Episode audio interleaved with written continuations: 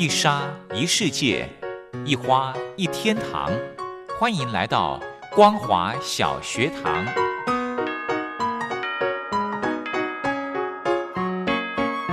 让我们一起学习，一起分享。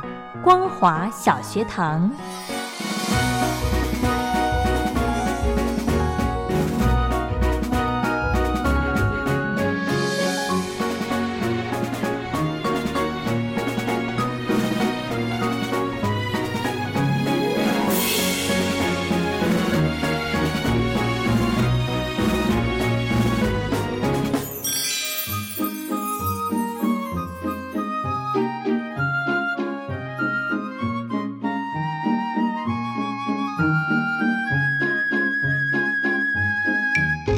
Hello，听众朋友，大家好，欢迎收听光华小学堂，我是黄轩。今天呢，又到了礼拜二的时间，可以跟着财团法人中华民国消费者文教基金会的律师们一起来充实我们的消费知识，保障你我的权益。那么今天呢，非常荣幸的，我们可以透过电话访问的方式，我们邀请到呃消基会的许宏宇许律师来跟听众朋友分享。违约金与消费权益的这个部分，我们先来欢迎徐律师，您好，主持人您好，各位听众朋友大家好。是违约金哦，我们都知道，不管是呃定一些契约啦，通常都会在里面特别提到违约金的部分。那这个部分呢，可不可以请律师跟大家说明一下，违约金有没有分种类，还有它的性质又是什么呢？好，呃，大家都应该蛮常听到违约金的。那其实违约金呢，它其实主要目的就是为了要去确保这个契约它的履行。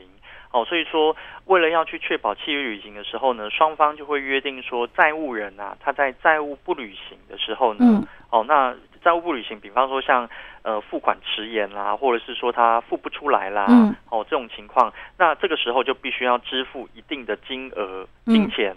来作为这个违约的这个赔偿，嗯哼，对，那这个是它的意义。那种类上面的话呢，一般我们在法律上面会把违约金分成两种，嗯，一种叫做呃赔偿损害赔偿性质的违约金，就是我们刚刚提到的，它这个违约金呢，它是作为什么？作为说，如果到时候万一有呃这个债务不履行的情况的话呢，这个约定的违约金的数额，它的这个金额就等同于。损害赔偿的金额的预定哦，那这种情况，它就是为了要去减少呃双方到时候在呃到时候万一真的发生这个这些债务不履行的情况的时候，为了双方又要去确认说，哎，我现在这件到底损害是金额是多少，嗯，而发生一些争议，嗯，哦，所以说干脆在。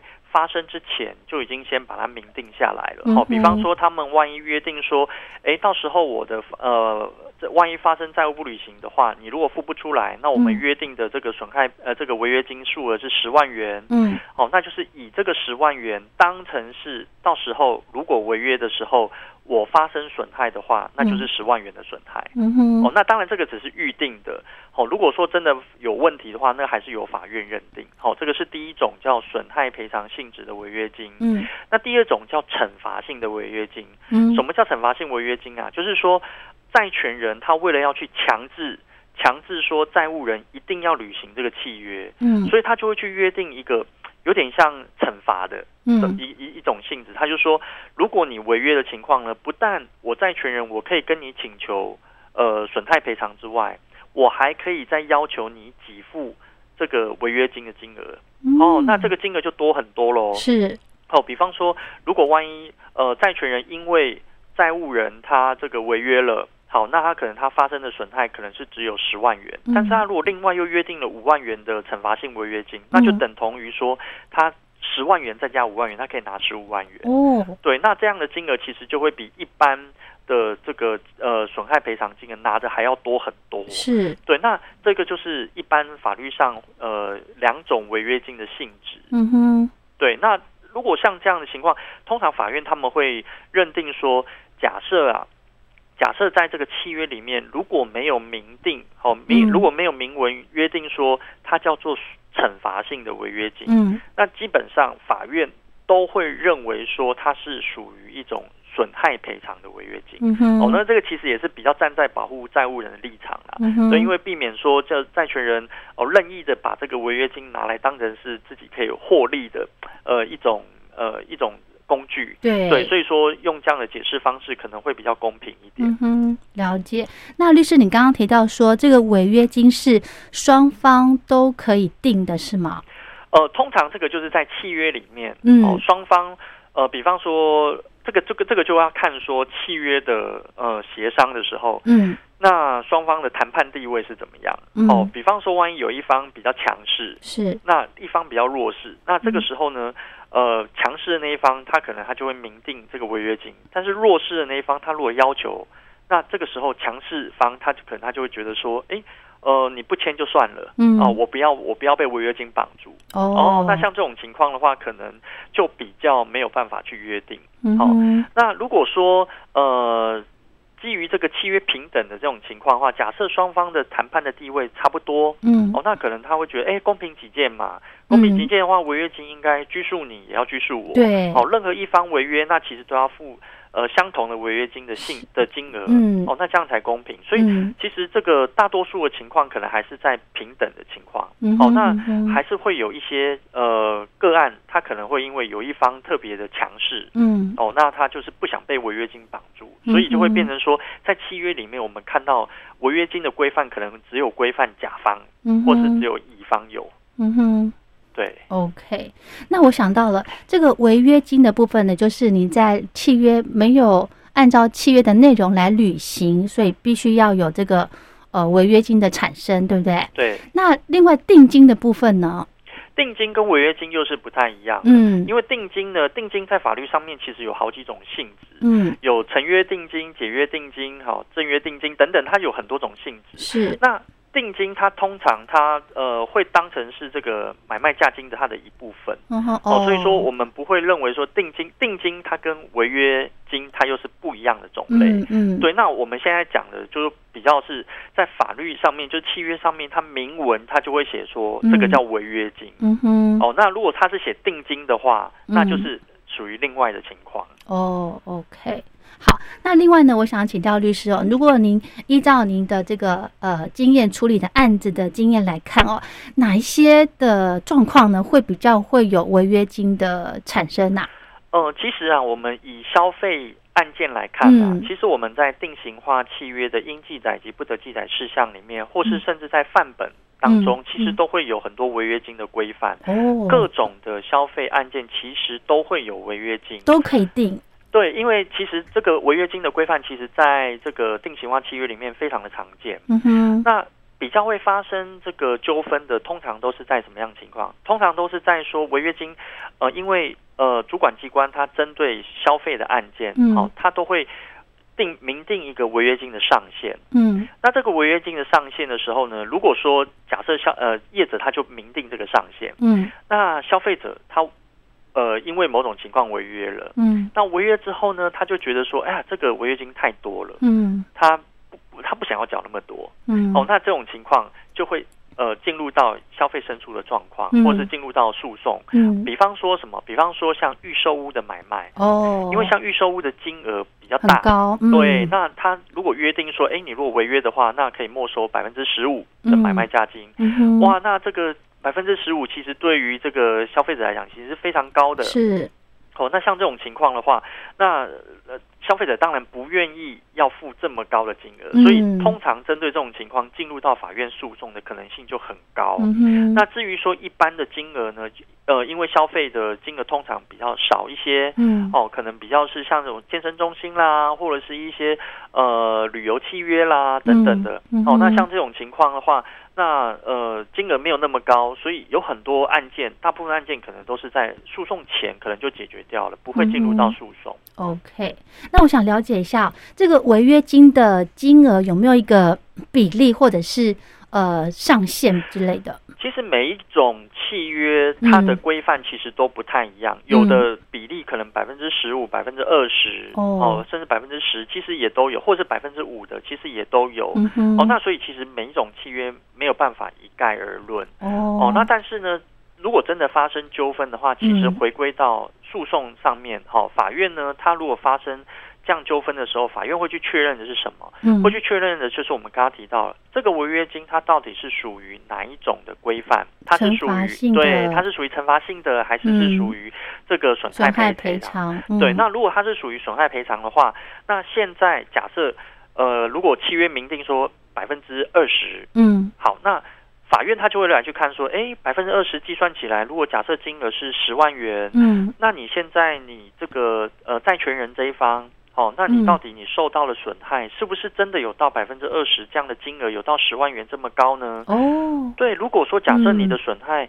其实可能是只有三万块、嗯五万块，或者甚至嗯。更低，那这个时候法院他有一个权利嗯。来酌减违约金。哦，对，那酌减违约金的话，就会变成是呃一个很重要的一个呃这个诉讼上的一个主张。是，对，那法院他就会具体个案里面，他会依照双方所提出来的证据，哦，以及嗯这个个案的事实去认定说，好，那现在呃这个债权人这一方他到底他违约哦，那呃就是因为违约，他的所受的损害到底嗯金额是多少？嗯哼，哦，他付出了成本，然后或者是说他的这个所失的利益到底是多少？嗯，然后来去认定说他违约金应该要酌减多少？哦，对，所以不一定说啊、契约明定了说百分之二十或百分之十，嗯，百分之十五，然后进到法院，法院都一定会照判这个金额。嗯哼哼哼，对，这个是大家要了解的一个很重要观念。是是是，也就是说，如果有碰到那种不合理要收违约金的这个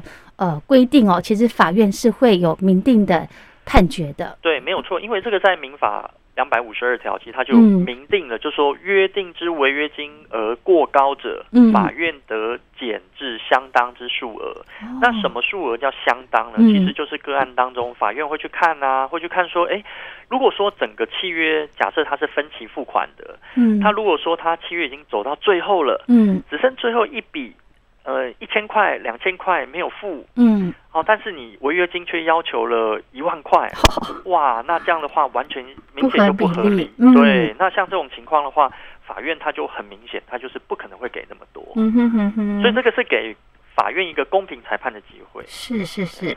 好，那另外呢，我想再请教律师哦，呃，我们消费者呢要怎么样来正确的来争取这个违约金？如果真的有呃发生违约金的这个状况，呃，如果说发生违约金的状况，就像我们刚刚讲的，呃呃，一一刚开始当然就是先跟业者哦、这边去沟通，好、沟通说我们就是这个金额哈，我们可能这个违约可能也不是我们所愿意的，嗯嗯，好、那因为什么样的缘故？可能是因为呃资金上面哦，嗯呃，或是疫情的关系等等的，嗯好，然后嗯导致说我没有办法违约。嗯好，那这个时候呢，可能先跟业者沟通说，这个呃金额上面是不是说可以少付一些，哦或者甚至不付？对，那基本上只要业者同意就可以了。嗯哼哼哦，所以说只要双方契约的当事人双方呃达成一致的协议，哦，那这样的话，虽然说契约上面明定违约金是多少，但是嗯那个也不是必定的数额。哦，我们刚刚提到一个很重要的概念，就是嗯不是说违约金契约上面明定百分之几，对，那实际上就是要付这么多，嗯还是要看个案的情况。那既然如此的话，那不要进诉讼，最好的方式还是呃在。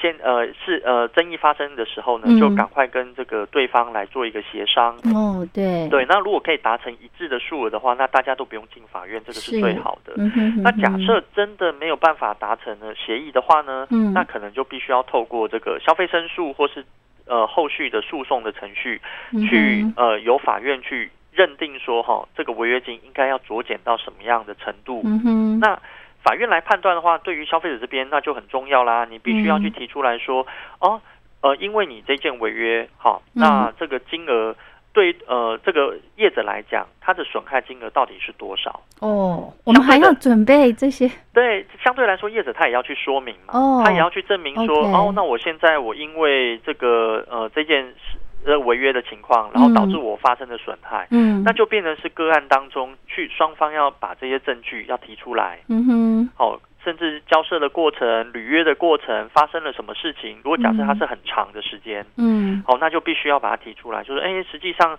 这个对方所受到的损害，其实没有他没有违约金约定的这么高。嗯哼。好，让法院去相信说，哦，真的这个违约金定的太高了，应该要酌减。哦。那其实我坦白讲，大部分的法院大部分都会酌减。哦，对，大部分都会酌，因为确实违约金通常在约定的时候都会稍微高一些。他为什么要定那么高？呃，因为就是等于说，其实也有一点点半强迫的味道。真的哈，对，也是为了要让对方任何一方不要有违约的情况，嗯所以通常都会定的稍微高一点点。嗯哼哼哼，对，所以呃，如果说呃，假设这个标的金额真的很高的话，嗯其实呃就会建议说，其实还是由诉讼由法院去公平裁判会比较好一点。嗯，但是这个真的是很 很花时间又很劳民伤财的，事情，没有错。所以说，有的时候这可以透过呃事前的协商，哦，嗯这个就是最好的方式。是好，那我们这个消费者在签约之前呢，诶，可能就要先了解违约的话的一个后果是什么。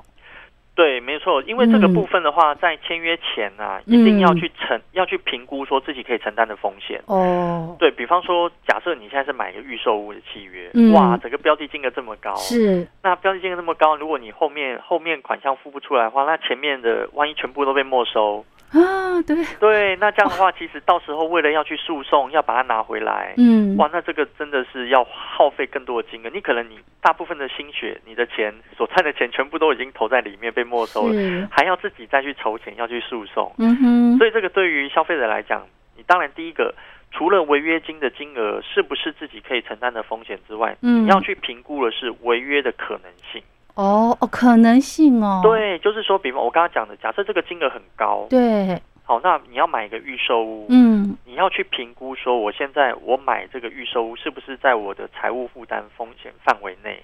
嗯。如果说假设我的财务抓得太紧，哦，嗯那比方说像现在遇遇到遇遇到这个疫情，对，哦，那万一工作万一呃又没有办法，没有赚钱，没有收入，嗯嗯。哦，那这个时候可能后期的款项分期付款付出付不出来，嗯，就会造成我有违约的情况。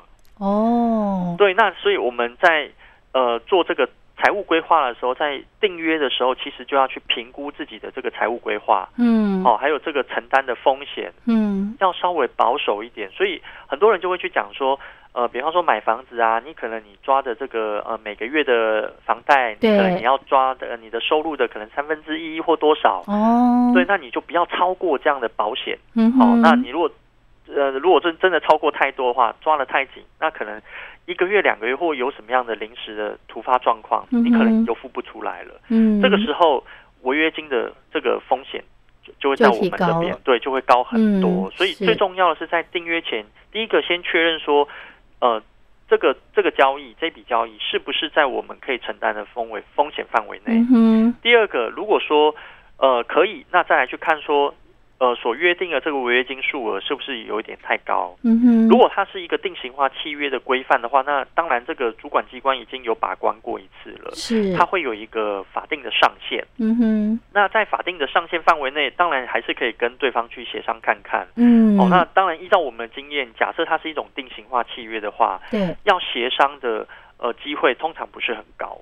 哈，对，因为契约了，对，因为通常嗯比方说他企业经营者，他他会是对的是多数的消费者，是，他不太会因为个案一件，好、他就、嗯他就呃去帮你修改契约。是是是，对，所以像这种情况的话，修改契约的可能性不高。嗯，哦，所以说消费者比较需要去评估的，会是在刚刚讲的，就是哎，我违约的风险，违约的可能性是多少？嗯哼。对 OK，当然啦，这个契约的本身也要合理啦，吼，对。对不对？好，那我们节目的最后呢，我们请许律师来跟听众朋友做一个呼吁，好不好？好，就是我们刚刚提到的哈，就是在订约前呢，一定要去评估一下说这个违约的风险。嗯，好，就是说这个呃这个交易是不是对我们来讲负呃负担太大啦？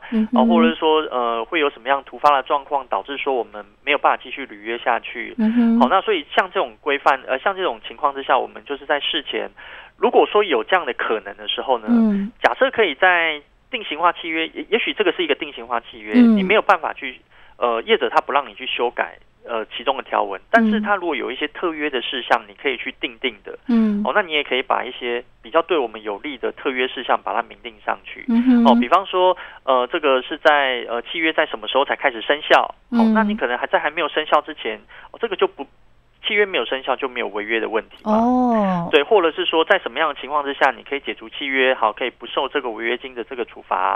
哦，那这个部分也明定上去。那如果说业者他这一方他特别想要你这个交易的时候，他也许他会做一些让步。哦，哦那解，那当然大多数的情况，可能业者他比较强，他是属于订订约的强势嗯，方，对，他可能他就不会呃这么轻易的去让步去修改契约。嗯，哦，那这个在订约之前是这样子，那订约之后呢，我们还是要去呃去注意到自己履约的状况，嗯哦，一定要去注意。假设他是分期付款，嗯哦，那你一定不要去违约。是，好，那如如果违约的话，可能就是会造成呃很大的这个呃，对我们来讲是违约金的这个数额。是，好，那比方说我刚刚讲的，就是说，呃，有的时候违约的时候还是可以跟呃这个企业经营者那方稍微做协协商比方嗯说什么？比方说像信用卡，哦，这对不对？个，比方说嗯像信用卡，有的时候呃，或者是说一些账单啊，是是是，迟缴了，嗯。可嗯能迟缴可能只有一两天，哎，会发现说，哎，扣款没有扣到，嗯，然后突然产生了一个三百块违约金，对循环利息，这个也叫违约金哦违约金，。哦哦对不对那叫违约金，那其实有的时候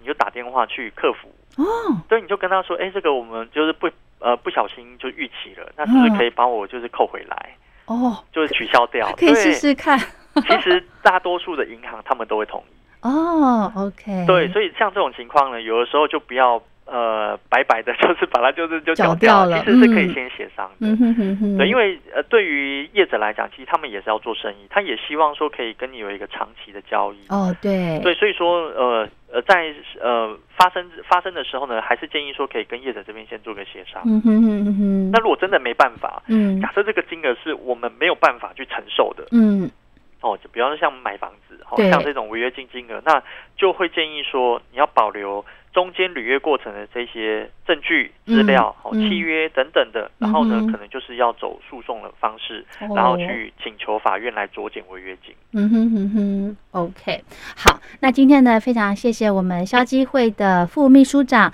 许宏宇许律师来跟听众朋友分享违约金与消费权益的这个部分。那我们今天的节目就进行到这喽，非常谢谢许律师。不会，谢谢，谢谢拜拜拜拜。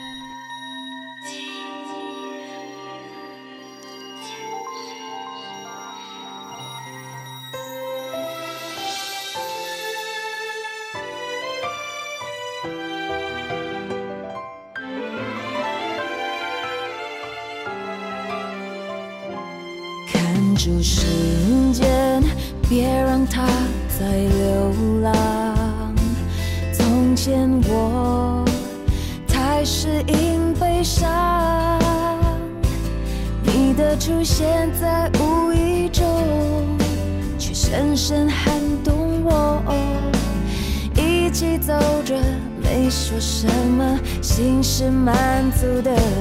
这个世界随时都要崩塌，我没有其他的愿望。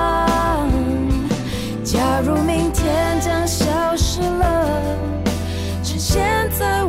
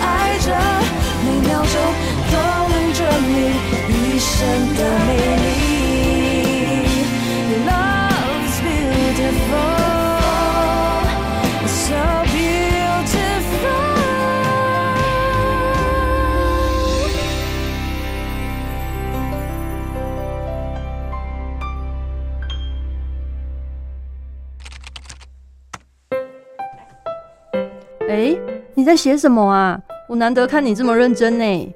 哎呦，你先不要吵我啦，我要参加征文活动啦，刚刚好不容易有灵感了，要赶快把它写下来。征文活动？什么样的征文活动啊？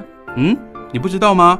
就是王琦的节目，除了音乐之外，正在举办的听友征文活动，越听越有感。哦，这个我知道，我知道。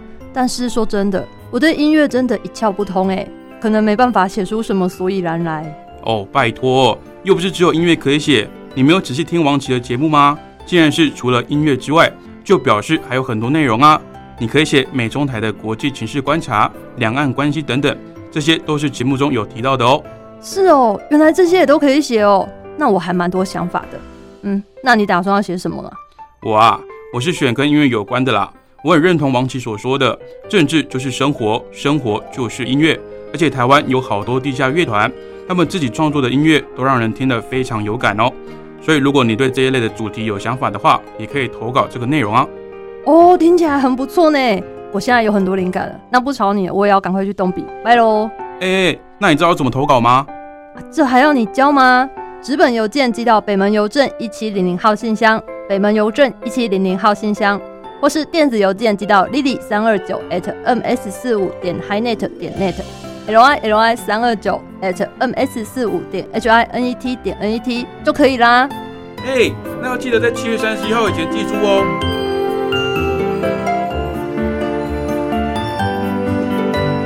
越听越有感，听友征文活动即日起到七月三十一号截止，欢迎听众朋友们踊跃来信参与哦。